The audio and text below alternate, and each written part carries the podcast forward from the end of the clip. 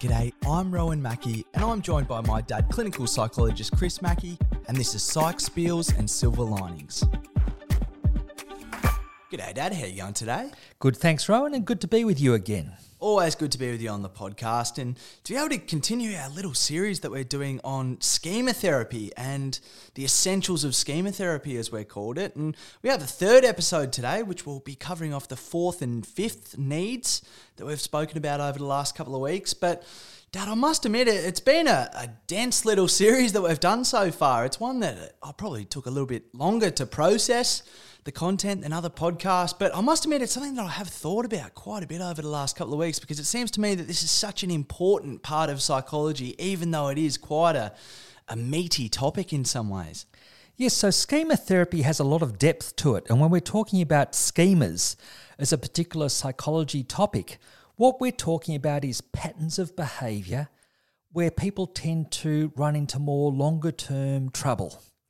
And so the purpose of highlighting schemas and the theme of these podcasts that we've been doing the last couple of times this time and then one more to come is that we're looking at the landscape of the kind of personality problems that people tend to have that contribute to more difficulty with things like anxiety or depression or relationship problems.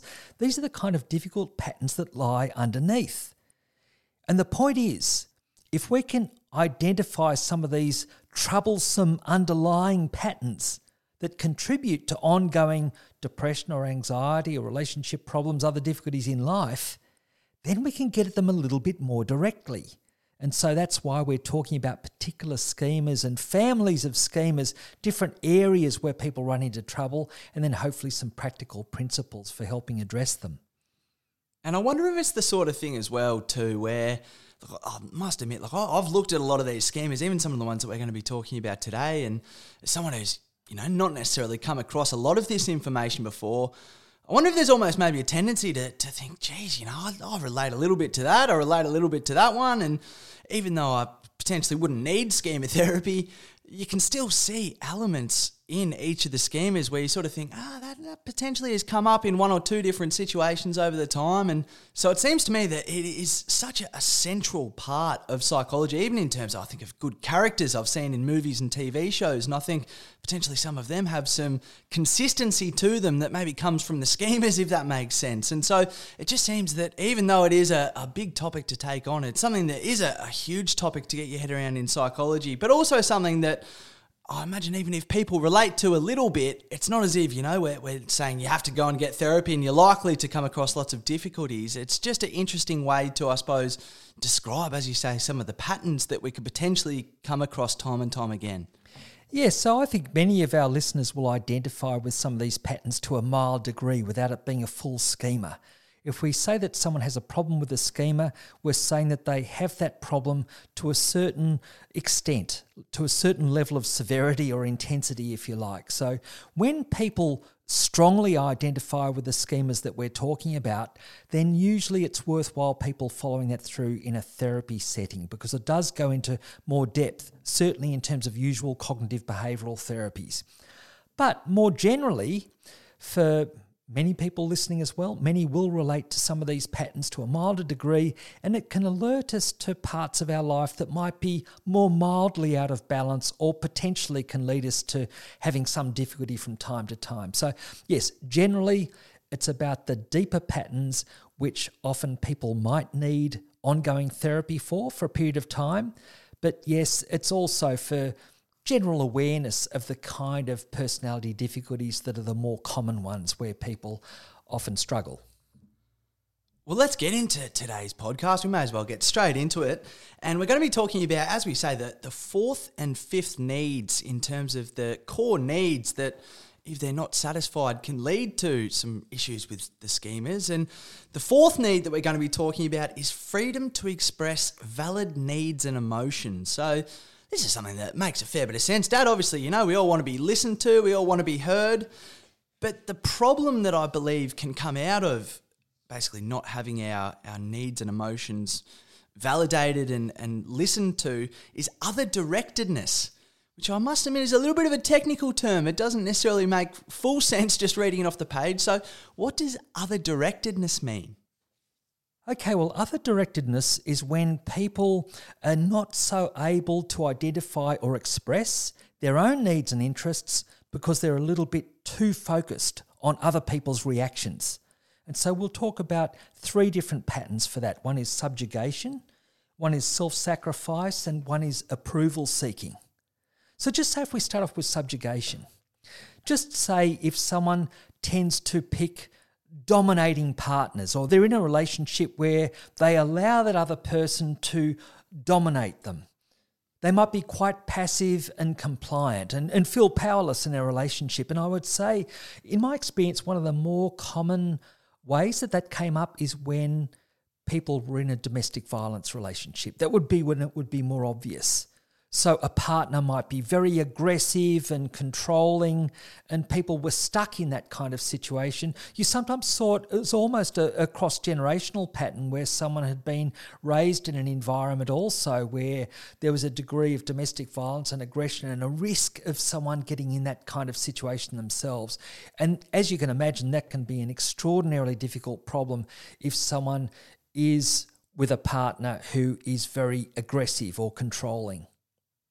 And so, in that situation, if we're looking at the need for freedom to express valid needs and emotions, it strikes me that if you've got, for example, a dominant, controlling partner, potentially they're not going to be so ready to listen to what you have to say in a lot of situations, you know, like they might be at the whim of their emotions a lot of the time, and, and that can be quite powerful. Like there's a, a term in football, dad, that they talk about where if you've got a, a, team that's basically, you know, tackling a lot, they've got their defensive game right on point, they talk about it as creating perceived pressure. And I wonder if that's maybe a little bit of a part of it too, where if someone has such a, a, dominant and controlling personality, it's not necessarily they're saying, you know, do this in this situation or, you know, I'm not going to listen to you or it's, you know, it's not worth complaining about that sort of thing. But at the same time, you might think, oh, maybe I don't have space to bring this up or I'm not able to bring this up in a way where I'll be basically validated and listened to properly. Yes, that idea of perceived pressure, certainly when someone's got the subjugation schema, they're in a relationship where that applies, then in that situation, they're afraid of something. They're afraid of something that might happen to them, particularly a fear of being punished or a fear of being abandoned. And that leads people to not express their needs or interests in a couple of different ways. First of all, the person might not say what they want or what they prefer in a situation. And apart from that, people tend to suppress their emotions more generally, as though they don't have the same right as other people to have feelings and express what they want. And that's where a very important part of therapy is helping create the circumstances and also the practice where the person's more ready to act on the idea that maybe they've got as much right to have feelings and preferences as anyone else, but certainly to allow themselves more room to express some of that. And that sometimes means taking care in choosing partners who will be more listening and validating and accepting of them. And I suppose practically, you can in some ways see how this not even necessarily develops, but maybe perpetuates over time. Where if you do have a, a dominant partner or, or someone who is a little bit controlling and they say, oh, you know, let's do this. Or maybe you think, oh, it's, it's just going to be easier to do it in that situation rather than to, you know, go through the whole song and dance of having them angry and, and try and change my mind in a certain way. And so I wonder if over time there could be a sense that you know, it's maybe even easier for someone not to bring up their own feelings and rather just to go along with the, I suppose, suggestions of the other person, even if they're not optimal for us. Yes, and that's what tends to happen. And actually, thinking about it now, I often came across this problem when I started working as a therapist, actually in the early 80s. This is actually what indirectly got me into anger management therapy because I was seeing a number of depressed, mainly depressed women in their 30s and 40s, and a lot of it was that they were more passive and compliant in their reactions, so they weren't getting their needs met. That's why they were more depressed. And so we worked on what was commonly emphasized at the time assertiveness therapy, people being able to say, I think this, I want that, I'd prefer such and such. Now, that soon was obvious that was becoming a problem because their partners weren't ready for that. Often, their partners would be again, like angry and and uh, forceful and not used to the person speaking up. And that's when I realised that if I was going to work with these mainly wives dealing with depression and looking to speak up a little bit more, I had to also see the husbands, the partners, and say, hey, if your partner, if your wife is going to follow the therapy we're doing here with a chance to become less depressed, then it's important that there's room for her to be able to express her emotions or thoughts on things and to be accepting of that somewhat. Now, a number of partners, a number of husbands in that situation saw the point of it. They saw that could be a win win and they'd accept that. But then there were also people that I met who was more clear that they had this controlling or dominating pattern, often associated with aggressive behaviour. And actually, it was there that we started the anger management groups. It was partly identifying those more aggressive men or people with problems with managing their anger initially from having met their partners who were overly compliant. So, yeah, that was actually indirectly how I got into the anger management area for many years. Well, there's a couple of things there that come to mind. First of all, it, it strikes me that, well, A, having maybe issues with schemas, it doesn't necessarily just affect on us. Like, this is a, a good example where it can affect a relationship, it can affect a family, something that I suppose comes up again and again and again and is going to create multiple issues for us over the course of time. The other thing is that that strikes me as maybe a bit of an example of, of, surrender. If we go back to our surrender avoidance compensation that we spoke a fair bit about last week, so the idea of surrender being basically that we, we promulgate the pattern in a way. It's something that comes up again and again and again. Uh, avoidance, we basically avoid situations that activate that schema. So we avoid situations where those feelings, those negative feelings, are going to come up for us. And then overcompensation, we act as if the schema doesn't exist. We act as if, you know, we're unaffected by whatever the situation is. So you mentioned a little bit there in terms of a, an example for surrender for subjugation. So was that an example for surrender? Yes, it, it would be. For example, someone choosing a controlling partner, consciously or unconsciously, and then being very compliant, not expressing their needs. That's giving into the scheme and that's allowing oneself to be subjugated. Whereas, yes, avoidance would be staying apart from relationships more generally. But it's interesting how an overcompensation pattern can happen. So, overcompensation is when someone, if you like, fights the scheme or the pattern or acts as though it's not so. So, they might act very forcefully. How might that happen? Well, there was a remarkable situation that also showed how there can be a dynamic in relationships. There was a time in those early days when a couple saw some social work colleagues of mine. And in this case, again, it was the husband who was quite physically aggressive. But he responded very well to early therapy. And within like a couple of months, he showed much greater management, if you like, he had much greater control over his aggressive impulses. He wasn't being physically forceful. And then my colleagues were absolutely surprised when, in that situation, the wife got a baseball bat and really hit him hard with it. And that was quite remarkable because that's an example of, well, overcompensation, having been subjugated before and putting up with all sorts of difficulty. But it showed there was a complex dynamic in that kind of relationship. And they both had to work at a different kind of pattern then for their relationship to be able to continue in any kind of healthy way. And so they followed through some of that in therapy, recognizing they both needed to make changes. Although, in any situation where someone is physically aggressive, they're the one who has to take the primary responsibility responsibility for that behaviour. And that's a, a very interesting example because I suppose it illustrates as well that potentially we can be comfortable with our schemas at times in terms of for that, that lady in that example that you just used.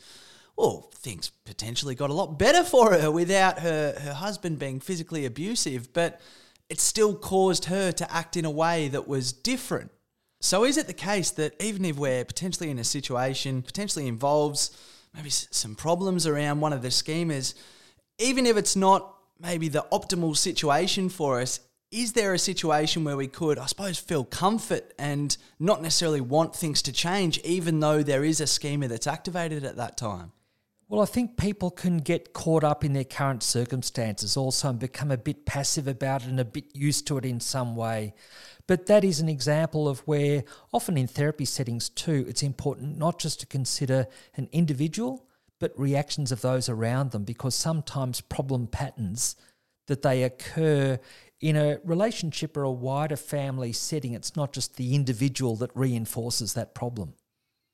And the last one on subjugation, before we go on to the next schema, but oh, I suppose it relates to all the schemas in a way. Like it strikes me with subjugation as a schema. For example, if you are in the stage of surrender, and you know you might choose a dominant partner, it might not even necessarily be your first relationship that includes dominant partner. Well, over time, are you more likely to almost graduate, if that makes sense, onto the point of overcompensation? Like it strikes me that overcompensation could be something that essentially builds up from surrendering for a long time, maybe feeling resentful at not being able to express yourself in a certain way. And so it's almost like the needle moves too far the other way and people can respond more forcefully. But it is a situation that started with surrender, if that makes sense. Well, certainly a number of people that if they've, if you like, put up with a lot of difficulty for a long time and then they've felt that their needs haven't been met, then it is a little bit more likely that from time to time some kind of anger or forceful reaction will come out. But look, I will just actually mention another example that comes to mind where maybe inadvertently it actually did really help. I was seeing a lady many years ago and she was very compliant in her relationship. And she had a background, I would say, where there was a threat of abandonment, like her mother at times in distress would get in the car and drive off. And this woman, as a young girl, would sometimes really have the feeling her mother wasn't going to come back. And I think that led her to be more vulnerable in later relationship to think, well, if she acted in a way that her partner didn't like or didn't go along with what he wanted, then there's a risk of losing the relationship. Well, anyway, at one stage, her husband had an affair. And she was clearly very distressed about this. And I think this had been going on for a little while and she knew about it. Then one day, apparently, she picked up this saucepan and just smashed it down on the stove. And she was wildly angry with her husband and just said exactly what she thought about him having this affair and how upset she was. Now, remarkably, even though we could call that a kind of overcompensation. It was, in a sense, very forceful kind of reaction. In that setting, it was actually somewhat fitting. Unfortunately, what happened is this gave her husband such a shock how forcefully she'd reacted that he stopped, reflected on his behaviour, he discontinued the affair, and I know for a fact that they lived pretty happily uh, in their relationship for many, many years afterwards. And so that was a time when actually something needed to change that pattern that gave her a little bit more authority. And in that situation, it was from her expressing her frustration and understandable anger much more directly. Well, as you say, I, it seems there is maybe an overcompensatory element to that. But at the same time, it is also, I suppose, transcending the surrender element of the schema too. So that's a, an interesting example. But if we go into self sacrifice, so the next of the schema that relates to freedom to express valid needs and emotions, what self sacrifice is a schema? Okay, so self sacrifice is very much having a focus on meeting the needs of other people, but in some ways being a bit self denying whilst doing that. So that's at the expense of people meeting their own needs or interests. And so, in a number of family settings, people will be very sensitive and attuned to the needs of others. I actually saw that sometimes as a cross generational pattern with trauma. For example, I can remember one lady who was a very competent academic, but she also had recurrent depressions through her adult life.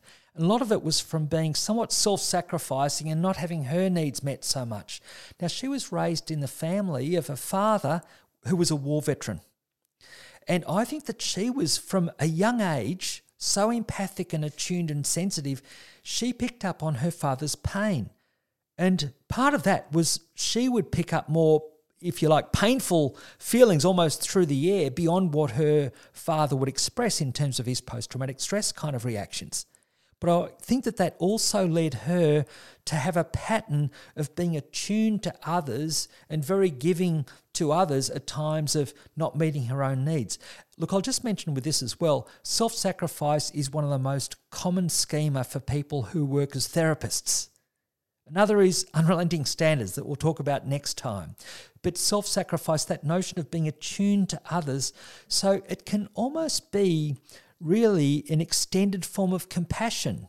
It often starts with compassion, this internal drive to look to help others feel better or relieve them of their pain or difficulty. But when it comes at the cost of the individual, not being able to express or meet their needs so much, then that can be difficult. And so we can imagine another common pattern would be, say, mothers raising several children, often very giving and nurturing, but sometimes forgetting to meet their own needs. And that can then, unfortunately, lead to the mother being more disposed to anxiety reactions or depression or whatever from not looking after her well being so much. Well, there's a couple of things there. That's so interesting about the intergenerational, the cross generational aspect of it. And as you're describing that there, I wonder if the schemas are a, I suppose, vehicle in some ways for intergenerational trauma in terms of if you've gone through something that maybe causes you to have some issues with the schemas. Like we talk about intergenerational trauma, but I wonder if what that is is maybe suffering to some degree or experiencing some issues based on the schemas of someone in your family who's maybe gone through some some trauma in a certain way they've picked up some some schemas. And so you're almost getting the kind of second layer effect of that. It's not necessarily that you've got direct contact with the traumatic event yourself but it might be the effects of the traumatic event which can lead to some issues with the schemas. And then in some ways that's what you're interfacing with if that makes sense Yes, actually, I think that is part of how cross generational trauma uh, is enacted. For example, if people have gone through very severe long term trauma problems that might have been repeated childhood sexual abuse, it might have been uh, being a soldier in a war setting and developing post traumatic stress disorder, then that can lead people to be more emotionally inhibited at one level or more volatile at another level that would tend to lead to more mistrust or abuse in family settings. And so, someone raised in that environment is more likely to have maybe a mistrust schema, or if someone through their complicated reactions of trauma was not so available for their family, even maybe abandoned their family. There could be more of an abandonment schema in the next generation. But also, this is an example where self sacrifice can come up because it did strike me that the people that I'd seen who, as clients, I thought, hey, it seems they've got some kind of lingering trauma reaction. I wonder what it might be. And I'm exploring their history for past trauma, uh, can't find it there. But then if I asked if a parent had significant post traumatic stress, often that pattern would come out. So, this feeling of a suspicion there's trauma in the background, it would be the previous generation. For example, someone I know, his father was a policeman in the Middle East and a number of his his father's friends were killed by bombing and in a situation where it was like a, a war zone.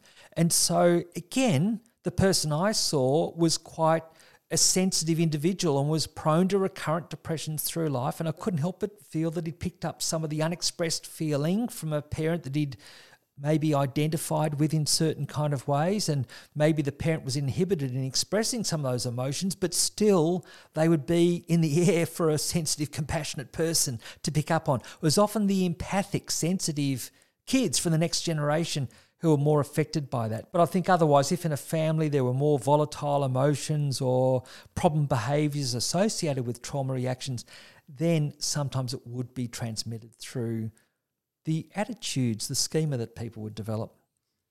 And that point that you made about, say, sensitive, compassionate kids, like, I think that's something to really highlight with self sacrifice. Like, I can think of a lot of people who are self sacrificing to some degree. I wouldn't necessarily say they've got issues that need schema therapy, but particularly with self sacrifice, it strikes me that, well, quite often people could be quite good people on the surface in terms of wanting to go out of their way to help others, but with self sacrifice, it strikes me that there's maybe a unilateral element to it in terms of someone could think, oh, you know, I have to help this person. And without necessarily asking them, they could then, you know, for example, go out of their way to do something. And where that, that seems that it could lead to issues, like if we go to surrender, avoidance, overcompensation, for example, like if someone was to surrender, which with self sacrifice, it, it strikes me as maybe just being someone who isn't going to put themselves first in any way. They're going to go out of their way to help others, even at potentially a cost to themselves at times. Well, if that's not validated and reciprocated, well, over time you could think, you know, to be honest, stuff stuff doing all that for everyone now. Like, I wonder if it's almost a little bit like your resentment bucket fills up if that makes sense. Like you're going out of your way to do all these seemingly nice things for people. They haven't necessarily asked you to do them, but at the same time, that you know they're nice things. And so if that's not getting, I suppose, acknowledged, recognised, well, after a while, you could just think, you know what, stuff you. I've done all this stuff for you, and and the other person might think, hold on, you know, I never asked you to do that. I didn't even realise that you were going to those lengths. And so I wonder if this is maybe a good example of where potentially surrender, avoidance, and overcompensation can link together. Because then you might think, you know what, I'm, I'm just going to avoid all relationships that call on me to be a supportive, helpful person. Because in the past, you know, I've gone out of my way to do that, and it's, you know, it's just burnt me in the process. Yes, and, and so, yeah, that would be an example of avoidance, steering clear of relationships to not get caught in that kind of situation. But I think, like you're suggesting, yeah, overcompensation can happen when the person's been giving and giving for such a long time. There's such an imbalance of give and take that the person then gets really angry with the people that they've been giving to. Or another example is when people think, look, stuff it. I, am not going to do any more for you at all. And then they just sort of decide that, that that's it and they'll stop doing anything for that other person, which, if they'd previously been in a caring role or something like that, that could be fairly dramatic. And look, I will say something generally now about caring roles. Now, our community benefits an enormous amount from people who, in whatever kind of way, serve as carers. It might be caring for ill relatives. Also, people can have very strongly caring roles through their work. For example, assisting people with particular disabilities. And I know some people who've worked in that area who do almost seem to have a bit much of a self sacrifice schema because it's not just in their work, but in their family relationships. They're giving so much to other people, it's like they forget to acknowledge their own needs and might even push themselves physically also to the point where they're more likely to either get injured or otherwise just not really look out for themselves as much as they could. But something about caring generally, it's important to consider again who cares for the carers and for people in caring roles to be getting something back in terms of support from others, and that includes good friendships, but also making time for themselves to do things that they enjoy or they like, and hopefully also finding meaning in what they're doing rather than just being obligated. Because there's something quite significant about caring roles. If people are in stressful caring roles, it tends to be bad for your health because it tends to lead to an inflammation response over time, not that dissimilar to people who are going through different kind of stresses or losses or even certain forms of trauma. However, if someone has a high level of what we call eudaimonic well being, in other words, their giving to other people is part of their philosophy and they get satisfaction from that. It's within some level of balance. Hopefully, people are also finding things that they like doing in their own life and treating themselves in some way. When people have that philosophy where they feel good about helping others to a certain point and they're considering their own needs, then people in caring roles do not have that problematic inflammation response. So it's all partly about balance. Well, that's fascinating that there is that, I suppose, physiological aspect to a, a, caring response in some ways. And the other example that really strikes me there is, is volunteer roles. Like I've got a friend who is a member of a sports club and you know, with sports clubs, there's just the expectation that things are going to get done, and you know, there's going to be a game on Saturday with enough players, all that sort of thing. And I know for a fact that they put in so many hours towards this sports club. And, you know, it's even someone with a young family sort of thing. And so self sacrifice strikes me as a schema that, whilst, you know, not necessarily saying that there's people who, who have issues that they need to get therapy for. It's it's one that, you know, even in our society that has a lot of sports clubs in Australia, for example, there can be a lot of people that are maybe put into a situation that – well, calls upon a bit of self sacrifice. And so I suppose one of the things here is, is, just to be aware of that and to be aware that there are things that you can do in terms of validating your own needs. And also just to appreciate our volunteers you know, appreciate what they give and how so many things work because so many people have volunteering roles. Actually, it's a very strong part of our society these days. Many people have volunteering roles, and it really helps the strength of our society. So, just giving some acknowledgement to those people and appreciation often makes a big difference. Absolutely, I couldn't agree with that more, Dad. But if we go to the next schema, approval seeking and recognition. So, what, what's this schema? Okay, now that's a very common one that comes up in psychology because also the early CBT approaches like rational emotive therapy, we've talked about before, and early cognitive therapy had a strong emphasis on concerns about approval versus disapproval. So often people would have problems with social anxiety or acting passively in situations, more inclined to be depressed if they're not in a sense, expressing their own interests and needs as spontaneously or freely as they might, then people are more prone to those kind of difficulties. So that means that one thing that really helps us to feel well and happy and productive is to be able to be ourselves and put forward our interests in certain ways. But what if people are extra concerned about getting approval or recognition from others that they're so focused on other people's response and reactions to them that they're losing sight of what they want to do, or, well, if you like, their more authentic selves. So there are two different types that comes up with this approval seeking or recognition schema. One is seeking approval itself to be liked or to fit in. And that might be where people think, well, hey, if other people admire me, if I do things to get their approval, then they'll pay attention to me and then I'm okay. It's a bit like, well, I'm not okay unless people are showing me that approval. And that's where, again, people are more vulnerable to depression. Again, if there's a relationship breakup or something like that, there's an over focus on other people's reaction.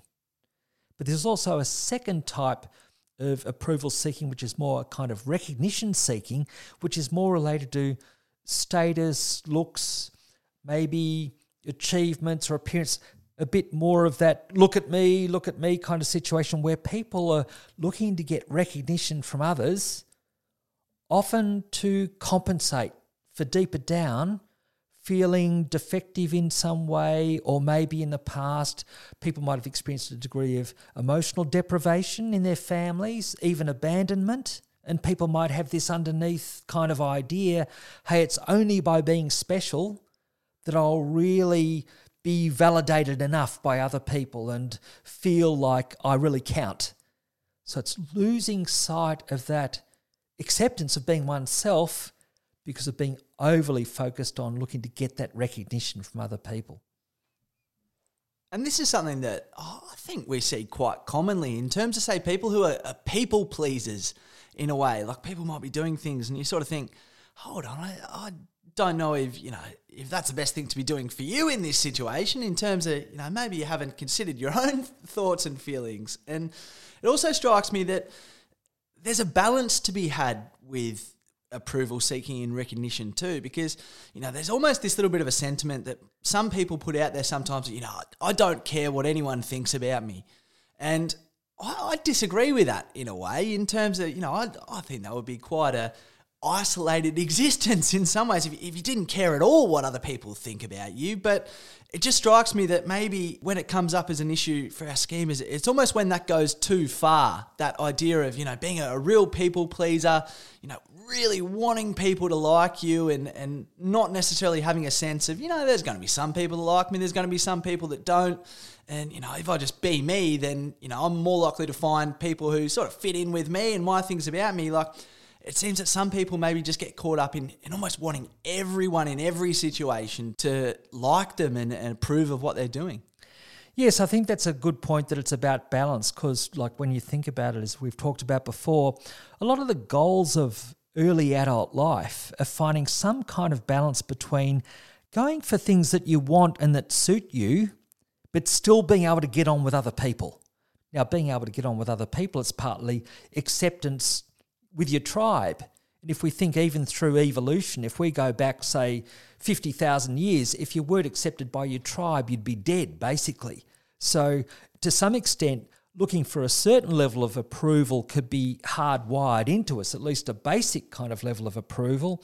But again, that can go too far because often we've got a fair bit of scope to be ourselves as an individual and have opinions or wants or preferences that are somewhat different from our friends or partners or uh, colleagues, and yet there's room for us to have those kind of differences and still be able to get on. And that's the balance when we can be ourselves and appreciate other people being themselves as well, but you can still get on without, in a sense, needing other people's approval so much. So, yes, it's about that kind of relative balance. And so, if you look at surrender, avoidance, and overcompensation for approval seeking and recognition, what would the surrender reaction be? Okay, well, the surrender will be making a whole lot of extra effort over and above what might otherwise be needed to try and get other people's approval and do things that other people might like. It's this external focus rather than being more internally motivated and driven by what suits you, say, drawing on your own character strengths or whatever. It's more looking at what other people might want from you and then looking to give them that. So it's being somewhat passive in certain kind of ways. It's almost maybe being a bit of a teddy bear in some situations, people pleasing, going to the nth degree in looking to please other people? Were you missing out on what you want yourself?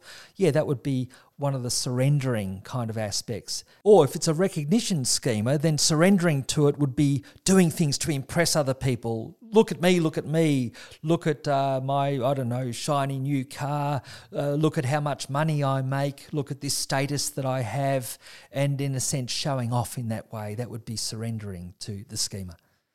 Well, Dad, you know, it's no uh, no secret with you and, and maybe some people who've listened to the podcast that I'm no fan of reality TV shows.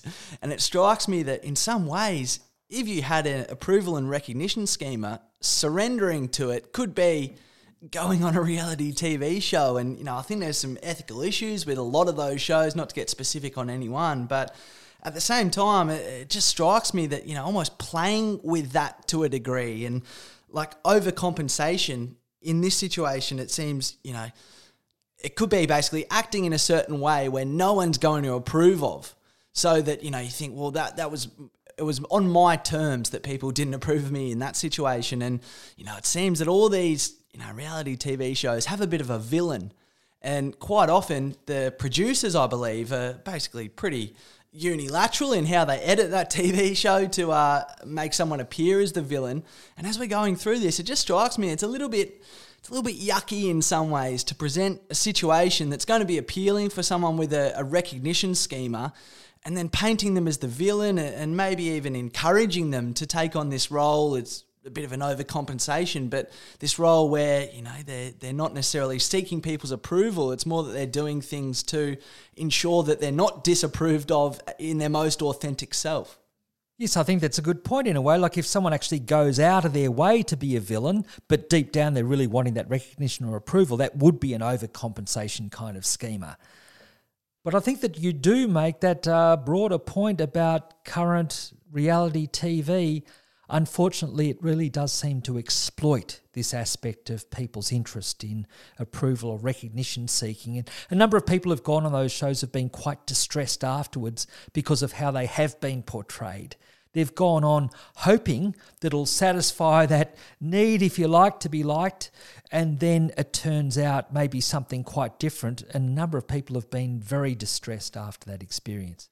Oh, I can imagine that'd be a, horrible situation. And the other one that comes to mind is maybe some element of social media there too, Dad, in terms of maybe they're a bit of a, a breeding ground for issues maybe with, with people who are seeking approval and recognition. But Dad, if we go on to the next need, which basically relates to a family of schemas, so I believe the need is spontaneity and play. and that can lead us to issues with overvigilance and inhibition. So, what do we mean by that, Dad? Okay, look, just before I answer that, I'm just going to back up for a second because what I notice is we haven't mentioned the title for this episode, which we're calling it Expressing Ourselves Freely, or The Essentials of Schema Therapy. We're continuing that theme, expressing ourselves freely, because the schema we just described is where we don't express ourselves freely because we're so directed on other people's reactions hence the subjugation, the self sacrifice, the approval schema. But there's another way that we might not express ourselves freely. It's not just to do with other directedness or how other people react to us, it's more an inhibition on ourselves to be spontaneous or playful. And so there are a few different ways that we can inhibit ourselves that way. One is by being pessimistic, seeing the glass as half empty. That's going to be somewhat inhibiting or restrictive on our mood and reactions, or being emotionally inhibited, and also punitiveness. So we'll describe those ones. But let's start with pessimism or the negativity pessimism schema. Now, the idea of this is if we always see the glass as half empty, as things is going to turn out badly, things will be wrong, being a bit of a worry wart, and we're always thinking of how things might slip up or not turn out well, basically that's going to be really inhibiting on ourselves. It's actually going to also be a downer for other people in our relationships. And we might be aware of that. We might be aware of friends or family members that we've spent some time with, and afterwards you feel a little bit dragged down, dare I say, in mood because there's that level of negativity that comes through. Or in a client situation, they might recognize that they often feel low and flat, and it's very difficult for them to see the brighter side of life. It's too easy for them to see how things might go wrong, and that's that pessimism, that negativity schema. Well, it's a good pick up about the uh, the name. I forgot to mention the name of the episode this week. I'm uh, glad you're doing my job there for me, Dad. But I just wanted to mention something about overvigilance and inhibition because as I was thinking about this this week, the main time that I reckon I've heard of the term inhibition is to do with alcohol. For example, you know, you basically drink alcohol to get rid of your inhibitions in a certain way. And it strikes me that, you know, maybe all of us in terms of in Australian society have a little bit of over vigilance in terms of, you know, if we maybe feel the need to, to drink, to enjoy ourselves in certain occasions, potentially that comes from a feeling of over vigilance at times. So it strikes me that maybe we can all relate to, and, and my hand's probably in the air for this one, Dad, all having a little bit of a sense of over vigilance at times because otherwise we wouldn't drink alcohol to promote that sense of spontaneity and play. Yes, well, what you're saying there relates quite directly to the emotional inhibition schema that we'll get back to shortly. But that's one of the ways that people can overcompensate for being a bit inhibited or over controlled using alcohol to try and relieve themselves of that or become more spontaneous, so to speak, but in an artificial kind of way or in a way that can be overdone. But getting back to the negativity and pessimism schema, it's more the restrictive kind of impact it has when our focus narrows when we're looking at what's going to be going wrong. It's the opposite of what positive psychology encourages, which is an optimistic attitude. We know that an optimistic attitude is good for our physical as well as our mental health and well being, and it actually helps us broaden and build our emotions. We look up, we look outward, we have a broader overview, our chins up, if you like, with an orientation response to the world. We're taking things in, we're open to things, and we think a lot of things that we experience can be good. Pessimism is the opposite. We narrow our focus. We're more likely to look down. We're overly attuned to threat and danger, maybe in some ways as well but it's more looking at the downside of things. And that certainly robs people of joy. It can lead people to be more prone to what we call dysthymia, which is a long term, depressive type, lower mood kind of feeling that people might have more days than not for an extended period without necessarily being clinically depressed. And I suppose maybe a little bit like Eeyore, you know, in Winnie the Pooh that sort of character who can be a little bit more flat or down in mood. And if we look at surrender, avoidance, and overcompensation with negativity and pessimism, like there's an element of pessimism that I don't necessarily think is such a bad thing. I think it gets a little bit underrated at times. And uh, like Dad, I'd probably consider myself an optimist in some ways. Like probably like to. Like when it comes to my sporting teams, I'm probably more of a cynic. But most things, I try and be a little bit optimistic about things. But I also think in order to be optimistic, you almost need to be a little bit pessimistic first. In terms, you almost need to, I suppose, understand the situation maybe, you know, warts and all, for lack of a better term. And then from there, you can go, yeah, but actually, I don't know, maybe that's just me sort of thing. But I think at the same time, it, if we can start almost with a pessimistic approach, get everything out on the table and go, right, this is what we're dealing with. Now, how can we be optimistic with it? Well, to me, that's kind of what optimism is. Like if we're just blindly optimistic the whole time without looking at what's possibly negative. Well, it's it's blind optimism, and and it's almost you know thinking everything's going to be you know unicorns and rainbows for lack of a better term. But if we start with that pessimistic approach, then we can almost wade through that and go, well, you know what? Actually, I'm, I'm going to focus on these things which are a little bit more positive or optimistic. But if we look at surrender, for example, it strikes me that maybe if someone isn't able to get to that stage where they go, okay, we've laid out all maybe the negative aspects of things what are we going to pick out and maybe focus on and look to cultivate a little bit with our attitude to be a little bit more optimistic? If people maybe struggle with that a little bit, I wonder if that's the surrender aspect of a negativity and pessimism schema.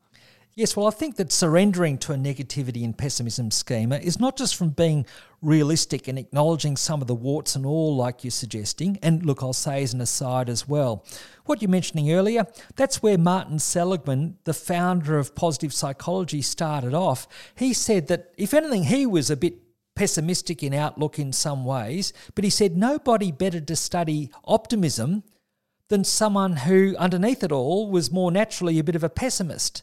And in a way, what he was saying is be realistic about this stuff. Don't just be what we call Pollyanna ish, just look at all the bright side, the unicorns kind of thing in an unrealistic way. It helps to be realistic. But we know that people do function better, feel better, get on with other people better when they do see the glass as half full. So, in a sense, technically and factually, the glass is half empty and it is half full by focusing on the half full notion, it helps us be more forward looking, hopeful, our mood to be, if you like, more regulated, and we tend to act more effectively. So, yes, surrendering to a negativity scheme would be thinking this will turn out badly and usually an exaggerated view of the negative, focusing on the negative more selectively and, and preparing for the worst not just preparing for the worst but allowing for the best, but preparing for the worst and thinking, well, that's what's going to happen. That's surrendering to it.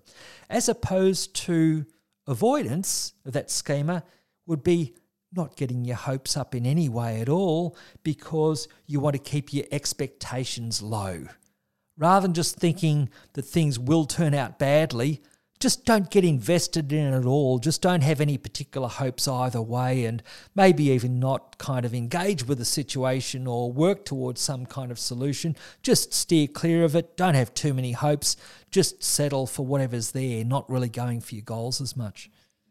And overcompensation, like if we go back to that idea that overcompensation is acting as if the schema doesn't exist. So I must admit, it's a little bit confusing with negativity and pessimism because if we're looking at someone who has really strong pessimistic attitudes towards things, well, acting as if the opposite exists, would that be acting as if, say, like the, the negativity isn't there? So, you know, it's you wake up in the morning and it's raining, and instead of thinking, oh, it's bloody rainy, I can't go for my walk. You think, oh, how good. It's raining this morning. I can go out and get wet and it's going to be brilliant. Like, is it, is it almost just basically looking at something that's negative but putting kind of a random positive flavour on it?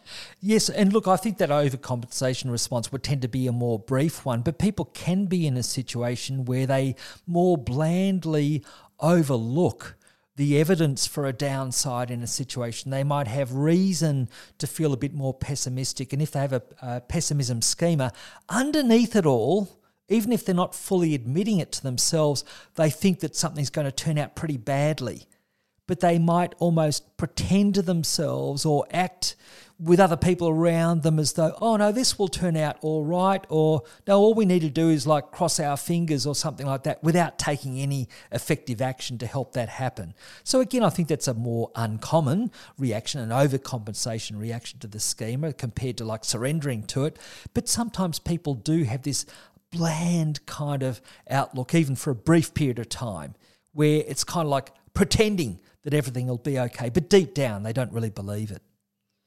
And if we go into the emotional inhibition schema, so I, I potentially jumped the gun when I got there a little bit before, but what's emotional inhibition in terms of schemas? Okay, this is where someone tends to be pretty inhibited in their expression of emotions, so they're somewhat over controlled. And that might come across in a relationship situation that the person's not expressing warmth so much to their partner. Their partner might feel more questioning if they're loved because of the inhibition in their partner in expressing that. Now, actually, someone might have that emotional inhibition schema and genuinely have love for their partner, but not be able to express it so effectively. So it's that more over controlled kind of situation. And I can think of one example with this too, where I saw a couple and the initial client, the wife in this relationship, had recurrent depression.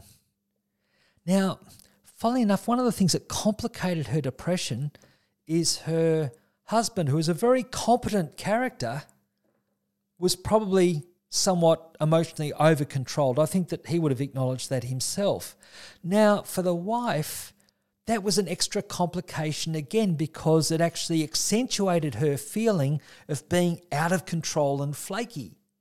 But she also seemed to feel some maybe understandable frustration that her husband seemed so logical and ordered and maybe over controlled and not expressive that maybe she felt a little less validated in the relationship in some ways but part of the contrast in their in their manner and their way of expressing themselves that could be difficult. Now he would readily acknowledge the husband in that situation that he didn't necessarily have many close friends that he mixed with regularly, whereas his his partner, his wife, even though she had longer term at times on and off difficulties with depression, she was actually quite social and had many friends as well. So he was kind of acknowledging that in his life that added another dimension to his life and the fact that she could be expressive was a good thing.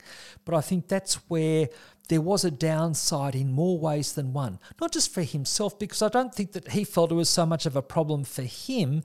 It's more that it came up in that relationship setting.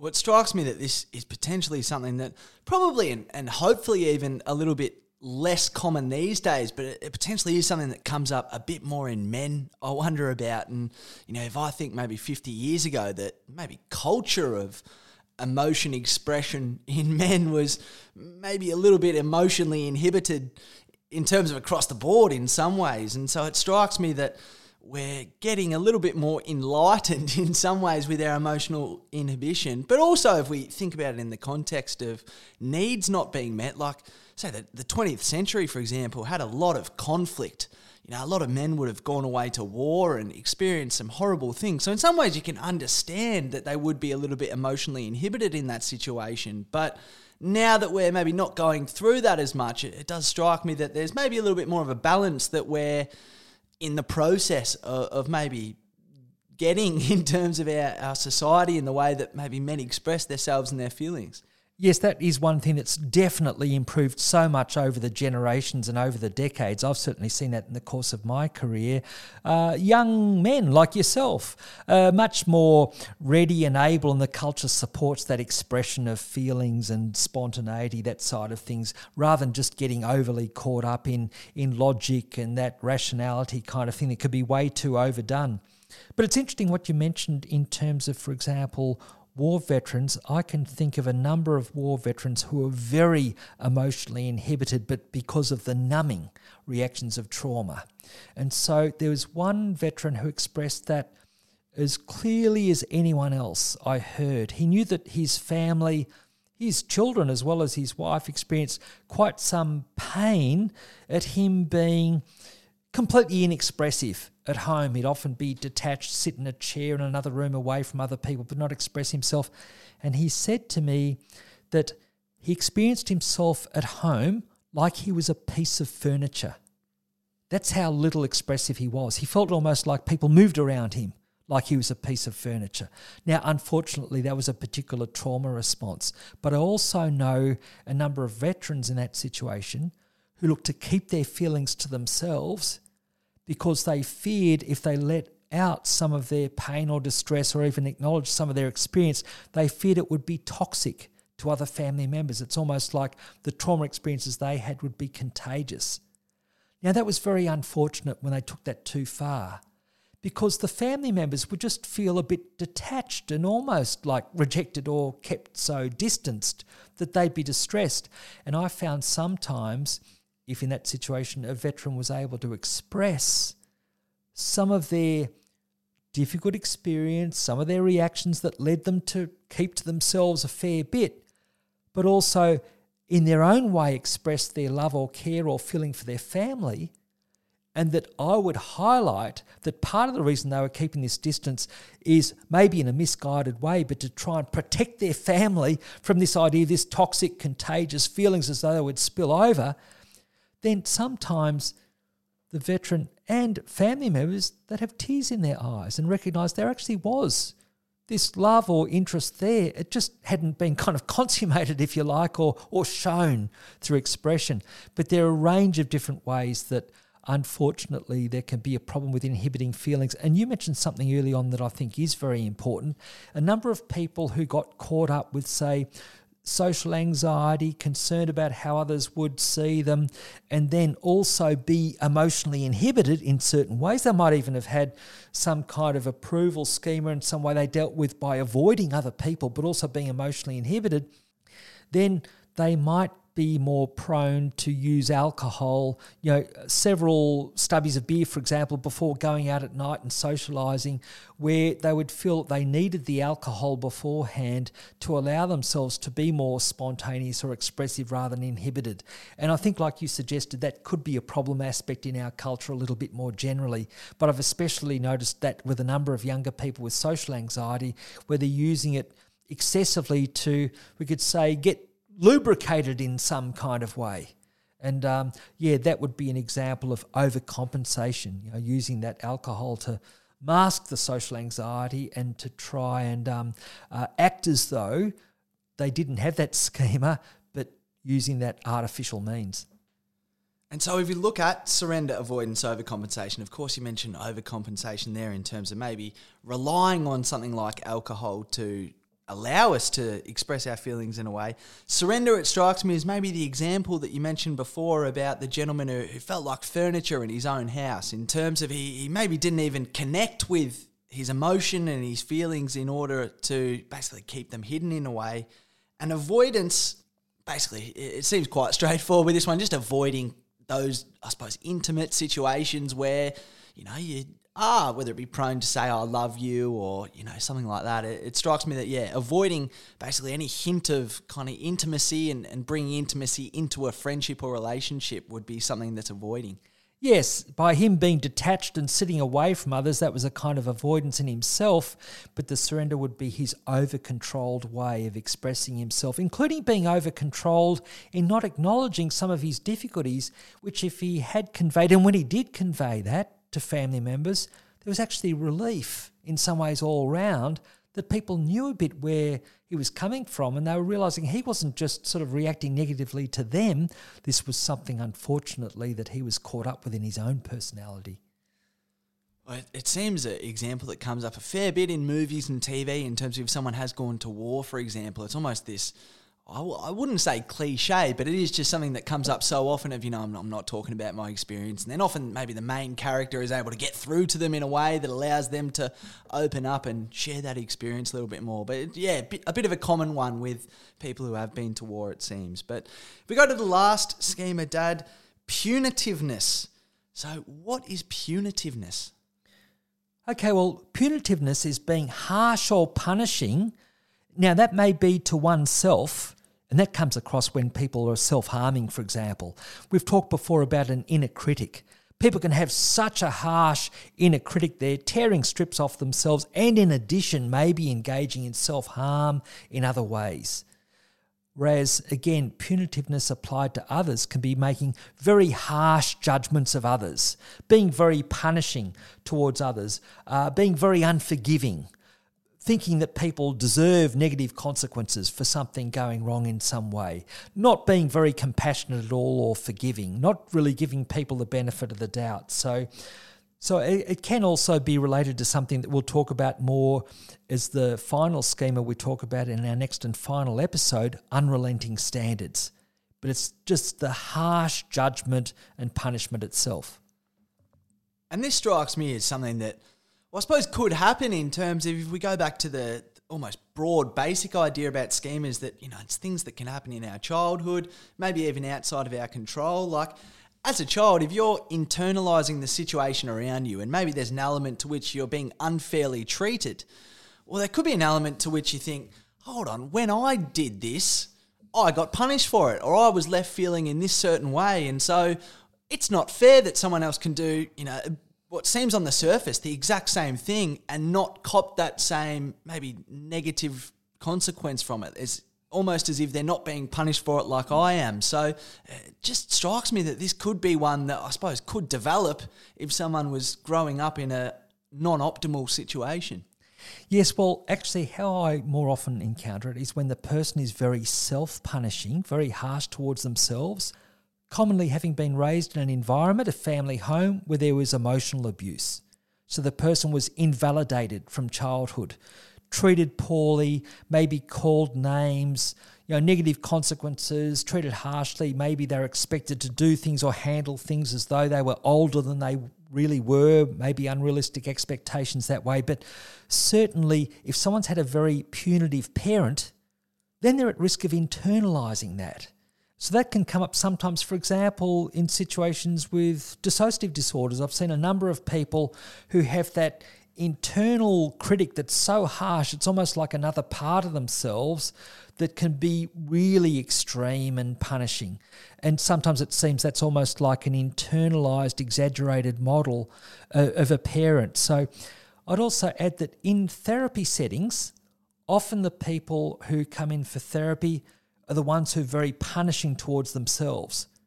People who are very punishing towards others, I would say, are somewhat less likely to come into therapy. I'm more likely to see, or psychologists are more likely to see, the people who've been negatively treated by them. So, the family members of punitive parents, that kind of situation. And um, one thing I would say, which is often uplifting, is when people have been emotionally abused and they have a pattern of being punishing towards themselves. Most of the clients I've seen in that situation have a very strong desire and motivation to raise their children in a different way. We call it turning things around in a generation. They recognize the harm towards them of that invalidation, the being called names, the negative treatment, and they really do not want to pass that on to their children. At times they might lose their temper and get very punishing towards themselves for acting poorly compared to what they think, but generally they're often a very loving and considerate and look to do what they can for their own children. I would say that's one of the more uplifting aspects of therapy with a number of people with these more problem patterns from childhood. If it has been emotional abuse, when they've come in for therapy and they're following through, they're usually making a real effort to change that punitiveness towards others, and then our focus is often more on the self compassion, learning not to be so punitive towards themselves, including them appreciating their efforts to raise their children in a more enlightened way. Well, I think that's an important point, it seems to me, about punitiveness, for example. Like there's a sort of modern phenomenon in some ways, which I struggle to get my head around a little bit. For example, if there's a sports person on a field and they do something, you know, maybe make a, a mistake, you know, which happens with absolutely everyone in every job, but you know, they're in center stage in front of everyone and you know, some, you know, goober from social media basically sends them a message saying, you know, F you, you cost me my multi, blah, blah, blah, F this, F that. And it's sort of like, why on earth would you go out of your way to look someone up, to message them something so? And oh, and oftentimes it's you know it's racist and it's these horrible things. And I must admit, it's something that I just I, I can't really get my head around. You know, I, love a punt, and sometimes you you know get a little bit frustrated if you're one leg short and your same game multi or whatever. But at the same time, it's like if you can't watch a game of sport without you know being compelled to message someone something negative if they stuff something up, you probably shouldn't be watching the game of sport. So, what strikes me about that there is that you know, something that I basically I could never relate to in a way. Obviously, you get a little bit frustrated at times, but you never go out of your way to message someone. I wonder if there is that aspect of those people are so punishing towards themselves that they just basically externalize that in a way. Like, you know, you don't necessarily want to, you know, make ill of anyone, but I wonder if anyone is in that situation where someone's just almost out of the blue, send them something really negative. You can almost take a little bit of comfort's maybe the wrong word, but maybe it eases the pain a little bit to know that whatever punishment they're enforcing on you, there's probably a degree to which you know they're certainly feeling it themselves and potentially, you know, even more punishing towards themselves in a way. Yes, actually, I think often what's happening there is it's an overcompensation for a defectiveness schema. Someone's, in a sense, got low self esteem or somewhat negative view of themselves that might be somewhat unconscious, and they're overcompensating for that for finding fault with other people and being very punitive and harsh and judgmental towards someone else. So it's got that kind of quality to it. And so if we look at surrender, avoidance, overcompensation for punitiveness, surrender just strikes me as maybe someone who's overly punitive, who is quite harsh in their responses when people make any sort of a mistake. Is that the case? Yes, very much. And that might be either very punitive to themselves, like they won't forgive themselves if they slip up or make some kind of mistake, or it can be directed towards others. And that's when I think it's even more problematic. As I say, we might not see that person in therapy, but we'll see a number of their family members perhaps. And that's when they're very harsh and judgmental and unforgiving towards others. And so, avoidance, if we think of it in terms of we're avoiding situations that might activate the schema in a way, would that be basically avoiding situations where we might fail in order to not have that super harsh critical self talk? Yes, it will tend to be avoiding situations where there's some risk of being judged or evaluated by other people. So people might avoid certain social situations or roles or tasks where they feel that they're at risk of being judged. And also could include steering clear of relationships if you think that others might be harsh and judgmental, as you've experienced in the past and overcompensation. So if you think of it in terms of acting as if the opposite is true, acting as if we're maybe not a, a very punishing person, I wonder if that's maybe being in a situation where maybe someone's worthy of, of being pulled up in a certain way and, and we feel that someone's acted wrongly towards us. I wonder if acting as if the opposite is true is almost going, you know, I'm, I'm not going to open that can of worms. I'm not going to give him any sense of negativity because then maybe this really sort of punishing, harsh person who I am underneath can can kind of come out. How's the interplay with overcompensation there? Well, I suppose if the person avoided expressing some reasonable, uh, if you like, pulling someone up with something, yes, there would be an element of overcompensation and avoidance, I suppose. But if we look at overcompensation, that would be almost the opposite. The person acts forgiving, but they're not really forgiving. On the surface, superficially, they're saying, oh, look, oh, that's okay, that's just fine, but they're still feeling angry. And deep down, they're feeling punishing towards the other person that might come across indirectly in other ways. And so we're almost coming to the end of today's episode, Dad, but strikes me with what you described there in terms of maybe acting, you know, forgiving, but still feeling sort of angry inside. It strikes me with surrender, avoidance, overcompensation. Like there's an element to which it's the behavior of, you know, on the surface, almost like at a superficial level, this is the behavior that someone's done, this is how they've acted. But there does strike me to be this real internalization aspect to it. In terms of even with overcompensation, it might be, you know, you're acting in the complete opposite way as if the schema wasn't true, but at the end of the day, it is. And so it's almost like underneath everything, we're still going to have these negative feelings, we're still going to struggle with certain things. And even if we do act in a way for a little while that you know, maybe gets us through a particular situation, well, if we think about ourselves and how we feel in that situation, well, it's not necessarily going to be the most authentic response in terms of looking at exactly how we feel and behaving based on that.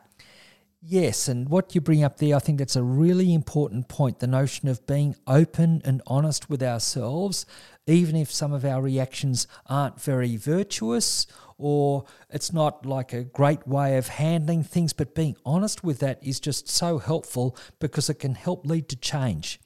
And this is where I think Carl Jung had such an important point he was making when he talked about all of us have a shadow side. All of us have a persona or a self that we show to the world. That's our face that might have an element of a mask to it in some ways. It's the more superficial thing about how we present ourselves to others that could be how we look and our manner on the surface. It might be some of the roles that we have. That's our persona, our face to the world. Our shadow side is the aspects of ourselves that we don't accept. And so, in considering these schema, even if people don't have a full on schema, just to be open to thinking, oh, look, I might have a little bit of an imbalance in that direction. I might be a bit harsh towards others in some ways, or otherwise towards myself. Or I might get caught up in negativity a little bit more than maybe others might realize, but I know internally from my reactions. If we're open to acknowledging our shadow side, then we can have a more rounded view of ourselves and more balance in our behavior because ultimately what we're looking to do is to develop ourselves, like ourself being, if you like, a more fuller, authentic aspect where we're aware of our own needs and interests and able to express that. That's the theme of this podcast. That's what helps. Whereas if people inhibit that in some ways, or they're just focused on what other people think, or our face to the world, or how others think we'll react, we really lose something. And a whole lot of therapy is around not getting sucked into too much emphasis on our persona. Not just pretending we don't have a shadow side, acknowledging the warts and all to some extent, but also in the interest of developing a fuller and more healthy self. Spontaneously acknowledging our interests, looking to express our preferences and hopes and feelings at the time, expressing them in positive ways to other people that we care about, being a big part of that, but also allowing ourselves to have some imbalances, if you like, in our personality or some things that maybe are, uh, are not optimal, because then they're less likely to have such a disruptive impact. Well, I think that's so true. And, and the other thing that I look at these schemas that we've spoken about today, and even unrelenting standards, which we'll speak about in the next episode. And it really does strike me that there's a balance to be had with some of this stuff. Like subjugation, you know, we don't necessarily want to go into every situation that we're in and look to dominate everyone self sacrifice, you can get a lot out of doing things for other people at times, and they don't even need to acknowledge you. Sometimes it can be really worthwhile just doing something for someone else and knowing that you've gone out of your way to do that. Approval seeking and recognition, well, there can be times when that can be not necessarily a bad thing, I think, and maybe it can go too far in some ways, but in terms of looking at how you can appeal to people broadly in certain situations, I don't think that's necessarily such a bad thing all the time. Even negativity and pessimism, we spoke about it in terms of Martin Seligman. Coming from that perspective at first can often help you, I suppose, pick out some of the good in things. Emotional inhibition. I think at times it's maybe good that people don't necessarily just give in to the whims of their emotions at all times. Like emotions can be so powerful, and if we're able to almost step back and look at things a little bit more logically in some situations, well, that can be a real help. And then punitiveness, well, there's an element to standing up for ourselves that it strikes me that is a little bit to do with punitiveness in terms of we don't necessarily want to just be punishing to people all the time, but if we do experience basically an indiscretion in a certain way and if we're maybe even standing up for someone or something that we really believe in, well, at times it can be good to call upon maybe a, a, slightly more forceful response in terms we don't necessarily just want to be a teddy bear. So it strikes me with all of these things that it's not as if we're saying, you know, get rid of all the self sacrifice, get rid of all the negativity and pessimism. It's more looking at things in a way that's a little bit more balanced for us and it's going to create less issues in the long run. Yes, I think that's a very good point. A lot of these things are about balance. And mentioned earlier, there's one schema that we've left to discuss for the next time. And there's a particular reason for this one because there's a balance to this one too unrelenting standards and perfectionism.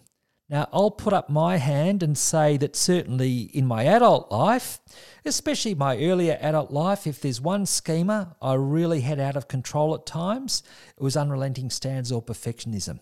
And look, I think in some ways um, you might relate to that schema in some ways as well. And hey, maybe there might be an element of uh, maybe more than coincidence in that with me being your dad. There would have been ways that I would have consciously not wanted to pass on much of that schema to you, having been aware of it in myself, but even inadvertently, some of it can come across in different ways. So, next time we're going to talk about that schema and how maybe I'll say in my experience how it might have got out of balance a bit at times and how there might have been a struggle at times with managing with that, but we can talk about that a little bit in terms of personal experience.